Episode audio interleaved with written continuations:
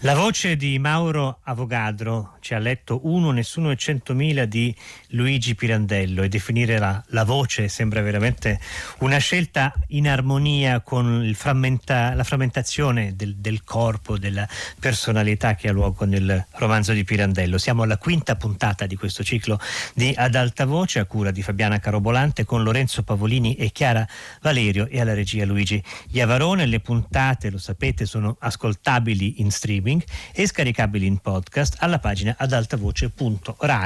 adaltavoce.rai.it tra i libri eh, che parlano di montagna, grandi libri che parlano di montagna che ci vengono segnalati, c'è anche per esempio quello che ci indica Allison, Fuga sul Kenya, non dal Kenya, ma sul Kenya, il libro autobiografico di Felice Benuzzi, in cui l'autore racconta la sua fuga insieme a due compagni da un campo di concentramento britannico per tentare la scalata al Monte Kenya. Libro e racconto di montagna commovente e di grande ispirazione. Oppure anche eh, il libro di Marlene Hanshofer, La parete, pubblicato in Italia da EO, Prospettiva distopica, una donna che si trova eh, catturata in una valle perché all'improvviso una parete le impedisce di uscire. E poi anche riflessioni a margine della nostra conversazione con Massimo Teodori a partire dal suo Il genio americano. Ugo ci dice eh, di ricordare che nella Costituzione degli Stati Uniti non esiste la parola democrazia, questo non abbiamo potuto verificarlo, potrebbe ben essere, invece dissentiamo da Pablo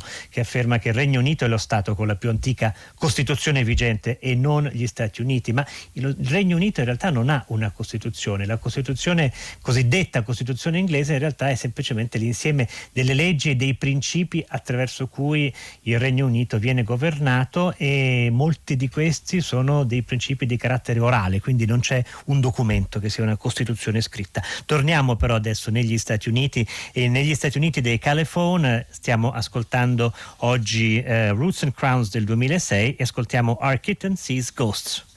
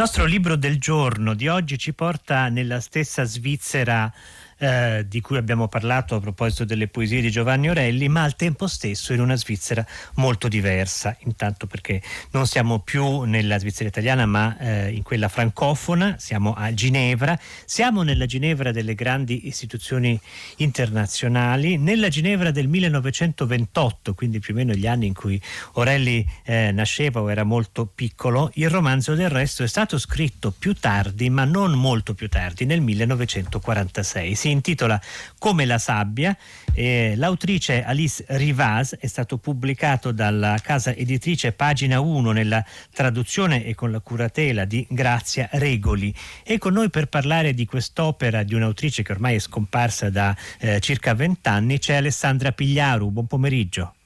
Buon pomeriggio. Grazie per averci raggiunti e permetterci di eh, parlare di questo come la sabbia, di una scrittrice che eh, ha avuto un riconoscimento tardivo nel suo paese ma ormai sembra molto affermata. Quindi per prima cosa le chiederei di dirci chi era Alice Rivas. Ma Alice Rivas mm, è stata una signora della letteratura europea, uh, come mm, come dice bene appunto è stata riconosciuuta piuttosto tardivamente anche nel suo paese. Um, Alice Riva um, attraversa tutto il Novecento, nasce nel 1901 e muore a 97 anni, eh, scrive eh, tenacemente quasi fino agli ultimi anni, eh, si può dire, della sua eh, vita e eh, ci consegna dei romanzi eh, davvero splendidi. Mm, dobbiamo alla casa editrice Pagina 1 se da circa una ventina di anni, diciamo più o meno dal 1998, quindi l'anno della morte di Alice Riva, abbiamo anche in Italia le prime traduzioni. Uh, lei è stata tradotta anche in Germania e, e, insomma, e, dopodiché il riconoscimento, come spesso capita a tante scrittrici e ad alcuni scrittori arriva insomma, massicciamente dopo la scomparsa. E, ehm, è abbastanza interessante la sua vita, è stata una vita lunga e anche fortunata, eh, sia da un punto di vista letterario, per quello che abbiamo detto, eh, sia da un punto di vista insomma, della sua collocazione sociale. Eh, prima si faceva riferimento a queste grandi organizzazioni internazionali del dopoguerra e al centro di come la sabbia, eh, che è stato ricordato, è stato scritto nel 1946, ma ehm, come dire, si, si, si, colloca all'interno del 1928, all'interno del 1928 al centro oh, vi è eh, l'Organizzazione Internazionale del Lavoro, un'organizzazione tra l'altro in cui anche Alice Riva eh, aveva, eh, aveva, lavorato, appunto, aveva trovato impiego come, come dattilografa e al, al, centro di Come la sabbia eh, ci sono alcune parabole, un romanzo corale di alcuni funzionari che lavorano all'interno di questa organizzazione. Quindi siamo nell'Organizzazione Internazionale del Lavoro, il Bureau International du Travail come eh, viene indicato nel romanzo, esatto. eh, che è un'agenzia delle Nazioni Unite, oggi è un'agenzia delle Nazioni Unite, allora immagino della Società delle Nazioni, eh, che... Ehm, che appunto si occupa di eh, questioni importanti, gravi, le condizioni di vita e di lavoro in tutti i paesi del mondo. Però al tempo stesso c'è un'estrema distanza rispetto a ciò di cui questa organizzazione si occupa e quando invece qualcuno, come dire, come fa a un certo punto per esempio Hélène, prende sul serio ciò eh, di cui si parla, subito eh, cede alla retorica, incomincia a parlare con un linguaggio infiammato e decisamente poco credibile. Viene un po' in mente, Alessandra Pigliaru, eh, certe obiezioni che vengono mosse oggi all'Unione Europea. Sì, certo, Cosa questo mi pare, mi pare una considerazione molto molto pertinente e consonante. Eh, intanto abbiamo nominato Hélène, quindi diciamo brevemente che i personaggi principali sono Hélène Bloom, eh, Claire-Lise Rigier e André Chatigny. Più o meno insomma sono questi i personaggi principali. In particolare il, eh, il personaggio, la personaggia di Hélène Bloom eh, ha dei tratti diciamo così di cavillosità è piuttosto analitica e eh, vive di deduzioni, eh, talvolta insomma piuttosto tormentate. Rispetto a questa retorica che si rintracciava è molto vero. Tra l'altro vorrei segnalare ehm, alcune questioni, nel senso che nei romanzi di Alice Riva, lo ricordiamo brevemente, è stata figlia eh, di un socialista militante e di una madre ex diacona e, e calvinista insomma fervente. Ehm, tutti questi um, come dire, tutto questo eh, diciamo così, contesto culturale, politico e sociale lo riporta e noi lo vediamo al fondo dei suoi romanzi. In particolare in Come la sabbia c'è una parte anche in cui si racconta di queste due diverse idee di Europa e in qualche modo insomma, il personaggio di Hélène è anche piuttosto uh, contrastato e contraddittorio a questa ambivalenza appunto della propria identità ebraica, quindi in qualche modo ecco, uh, le sue conferenze che tiene in particolare rivolte alle donne e qui poi uh, se vorremmo insomma ci intratterremo. Qui poi ne parliamo, certo, questo è un esatto, tema centrale. I temi anticipatori eh, di cui Alice Riva insomma si fa portatrice eh, però in qualche modo ecco, è, è, è vero che in, che in, alcuni passaggi eh, più che la retorica si tratta anche di, di slogan ma anche di insomma, questioni uh, come dire abbastanza mm, ecco insomma eh, che sono porte in maniera eh, diciamo così abbastanza mm, semplice un po' semplicistica Visto che ci siamo avvicinati al tema del diciamo femminismo, ma penso che si possa usare anche senza virgolette questa parola, eh, di eh, Alice Riva e del, dei personaggi dei suoi romanzi o perlomeno delle questioni e delle tematiche che eh, Hélène, Nelly, eh, Claire, Lise e altre donne del romanzo affrontano. Ecco, eh, che cosa possiamo dire? Per esempio c'è il tema del truccarsi che emerge molte volte nel corso di questo romanzo, oppure il lavoro femminile, un altro tema che emerge con prepotenza. Sì, Sandra Pigliaro. Sì, certamente ehm, insomma, il termine femminismo si può utilizzare senza virgolette. Eh, diciamo che nel caso di Alice Riva eh, forse, visto che è stato citato anche eh, la questione dire, centrale del lavoro femminile, sarà il caso di, eh, di dire e di ricordare che proprio in quell'anno, nel 1928, a Berna si discuteva di lavoro femminile con circa una trentina di associazioni femminili che appunto rivendicavano e in qualche modo volevano chiarezza rispetto per esempio al lavoro domestico e di cura temi molto attuali anche oggi, come sappiamo bene. Questo per dire che eh, Riva certamente precorre i ehm, temi del femminismo e del nuovo femminismo che anche in, in Svizzera uh, come dire, eh, ha la sua prima comparsa dal 68 in avanti, ma certamente risente e in qualche modo assorbe la cultura per esempio suffragista eh, delle associazioni svizzere per esempio per il suffragio universale. Vogliamo dire che nel 1971 solamente viene introdotto in Svizzera il suffragio universale, tanto per chiarire di che cosa si sta parlando. Riguardo mh, il, l'elemento per esempio del trucco, mi viene a dire che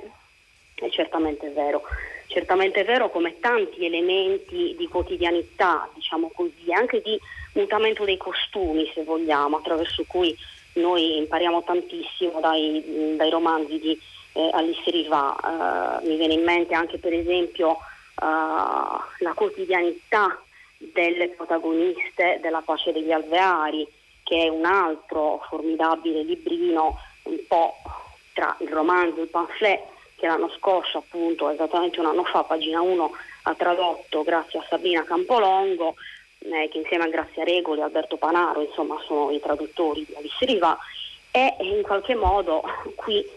si racconta, come dire, eh, la vita minuta di queste donne e di queste donne che si confrontano fra di loro e che nei gesti più banali eh, parlano di rivolte piccolissime e silenziose, a partire però da se stesse e quindi dallo specchiarsi l'un l'altra. Ecco, la grande eh, novità, eh, come dire, la, la, sorpresa di eh, leggere questo genere di riflessioni alla fine degli anni 40 è appunto oh, il fatto di interrogarsi su se stesse ma anche sulla relazione tra i sessi e quindi lo scardinamento dei ruoli che però non è più un'istanza emancipazionista ma risente come dire di quello che di lì a pochi anni sarà la grande scoperta della libertà femminile. C'è una piccola frase di un personaggio del tutto secondario come la signora Winley che dice vogliamo comprendere il nostro tempo e non proviamo neanche a comprendere noi stessi. Ecco, sembra un'altra versione di quel partire da sé che ha caratterizzato eh, la storia del pensiero femminista moderno. Eh, e del resto questo è un romanzo che ha il suo momento conclusivo nell'8 marzo e la data non è, non è certamente scelta a caso. Eh, dicevamo prima il tema del lavoro, a un certo punto si racconta il lavoro delle dattilografe che sostanzialmente devono scegliere tra marito o macchina da scrivere. Quanto tempo vogliono rimanere di fronte alla macchina da scrivere quando invece vogliono cercare di eh, rinunciarvi ma solo per mettere su famiglia. Ci sono secondo lei degli spunti di rivolta in questo o in altri romanzi eh, di Alice Riva che, eh, che proprio presentino dei personaggi o come lei diceva poco fa delle personaggi si preferisce che ehm, che vogliono fare qualcosa di diverso e che riescono a fare qualcosa di diverso?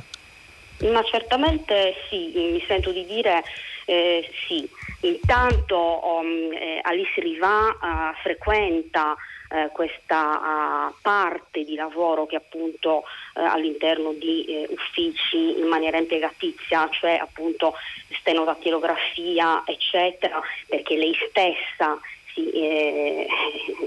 appunto il, il lavoro di, di, dattilografa le ha dato da vivere, le ha dato un salario, per cui diciamo che è piuttosto informata rispetto al, um, al um, costrutto e come dire al contesto sociale di un lavoro di questo tipo, che, un, che era un lavoro prettamente femminile. Uh, sì, certo, la domanda che lei mi fa è interessante e direi che eh, la risposta è assolutamente sì. Assolutamente sì perché eh, la rivolta di cui parlavamo prima, che poi rivolta piccolissima è proprio una, un'espressione che Riva eh, eh, utilizza nella pace degli alveari, si tratta di una rivolta, come dire, rispetto alla quale ehm, diciamo, i ruoli vanno certamente scardinati, ma non è attraverso solo lo scardinamento dei ruoli e la richiesta della parità, eh, per esempio tra uomo e donna, mh, mm, che si acquisisce e che si ha accesso alla libertà femminile, ma è attraverso altro, attraverso altro che per esempio, come prima uh, si accennava, eh, il tempo di interrogare se stesse, di interrogare le proprie contraddizioni. Alice Riva questo lo fa con una eh, straordinaria eh, come dire, disinvoltura, nel senso che non è solamente il disincanto eh, di una relazione fra i sessi che non si dichiara mh, fallimentare, ma che si osserva come una grande radiografia. E anche mh, eh, la desolazione è un'espressione un po' forte, però in qualche modo diciamo, ecco, riutilizziamo la parola disincanto, il disincanto di sapersi sole e in qualche modo libere. Gli uomini, lei dice, eh, si affannano in uh, dire, l'utilizzo del potere in maniera coercitiva, fa per esempio dei riferimenti storici a Tirà, Nerone, Hitler. Le donne invece in qualche modo all'interno di questa solitudine e all'interno di questo sguardo interno cominciano a dirsi la verità. Eh, gli uomini, lei dice, preferiscono la guerra alla pace delle api, per cui insomma, ci sono delle, eh, delle cose eh, piuttosto imponenti, imponenti anche immaginifiche per quanto riguardava la sua formazione, ma che lei tra l'altro porge con una certa delicatezza. Ecco, questo lo vorrei dire. È una scrittrice estremamente elegante, per cui non immaginiamoci ehm, come dire, l'esaltazione e nemmeno l'eccesso passionale. È una scrittrice elegantissima. Viene in mente da ciò che lei diceva Alessandra Pigliaru eh, quella frase del terzo uomo in cui Orson Welles dice che in Italia sotto i Borgia per 30 anni hanno avuto guerra, terrore, omicidio, strage ma hanno prodotto Michelangelo, Leonardo da Vinci e il Rinascimento in Svizzera con 500 anni di amore fraterno, democrazia e pace cosa hanno prodotto? L'orologio a cucù però ovviamente questo lo dice il personaggio dell'assassino nel terzo uomo, quindi anche questo dobbiamo tenerlo presente. Certamente certo. Va, va, considerato il fatto che eh, chi entrasse tra le pagine di Come la sabbia in cerca di un, azioni decisive non ne troverebbe. Questo è un romanzo in cui tutti i tentativi di cambiare le cose sono frustrati, gli amori non sono corrisposti, l'unico matrimonio che eh, va in porto forse sarebbe meglio che non andasse in porto perché eh, ci presenta uno scenario, non voglio ovviamente raccontare nulla di più, però di, di grande freddezza e squallore. C'è un pessimismo di fondo?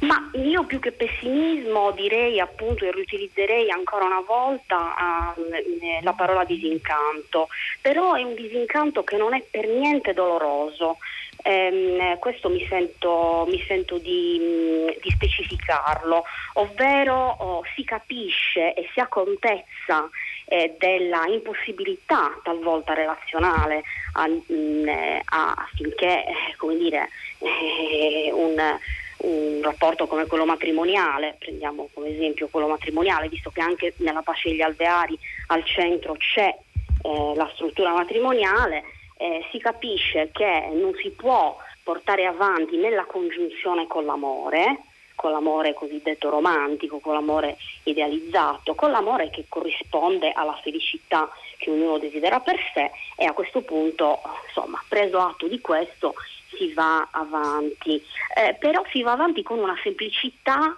eh, Alice Riva ce lo insegna che può essere dirompente, nel senso è vero che non succede niente, non succedono cose che stravolgono gli eventi della storia. Nel frattempo, eh, fuori da quegli uffici fuori dai saloni che per esempio i personaggi di Come la Sabbia frequentano, eh, insomma, c'è una crisi economica devastante, le disuguaglianze sociali continuano e ci sono una serie di cose che interferiscono nelle vite mm, eh, singolari dei, dei, personaggi, però ci sono tutta una serie di luoghi simbolici e di luoghi anche della socialità che ci aiutano a capire meglio le cose. Adesso vorrei fare un riferimento per esempio al ballo e alla musica che sono estremamente presenti lungo tutto il romanzo e mi viene da fare per esempio un accenno a quello che è stato il significato del ballo in romanzi per esempio come quelli di Jane Austen. Ecco, dire che non accade niente certo è vero, non si rivolta il mondo, ma il mondo si ribalta anche nel mutamento,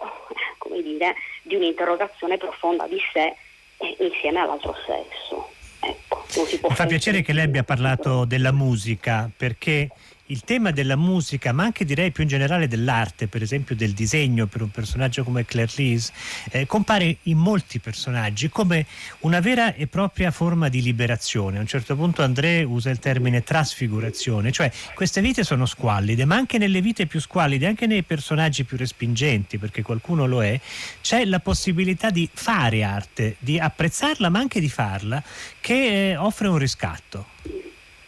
Sì, questo è molto vero e fra l'altro questo è un tema che Alice Riva stava particolarmente a cuore. Noi ricordiamo che eh, nella sua biografia eh, Alice eh, frequenta il conservatorio, studia musica, studia pianoforte e poi eh, per una serie di ragioni contingenti, diciamo così, non riesce a eh, fare eh, in modo che la sua passione per la musica diventi una professione e quindi ripiega in altro, insomma trova un lavoro ordinario, eccetera. Ma la musica e l'arte e direi anche la letteratura, perché per esempio c'è una congrua biblioteca interna a Come la sabbia, ehm, ci restituisce l'immagine di una complessità che è quella dire, delle arti, delle lettere e di una scappatoia, una fuga, ma anche una liberazione e direi anche una complessità ulteriore del mondo e della visione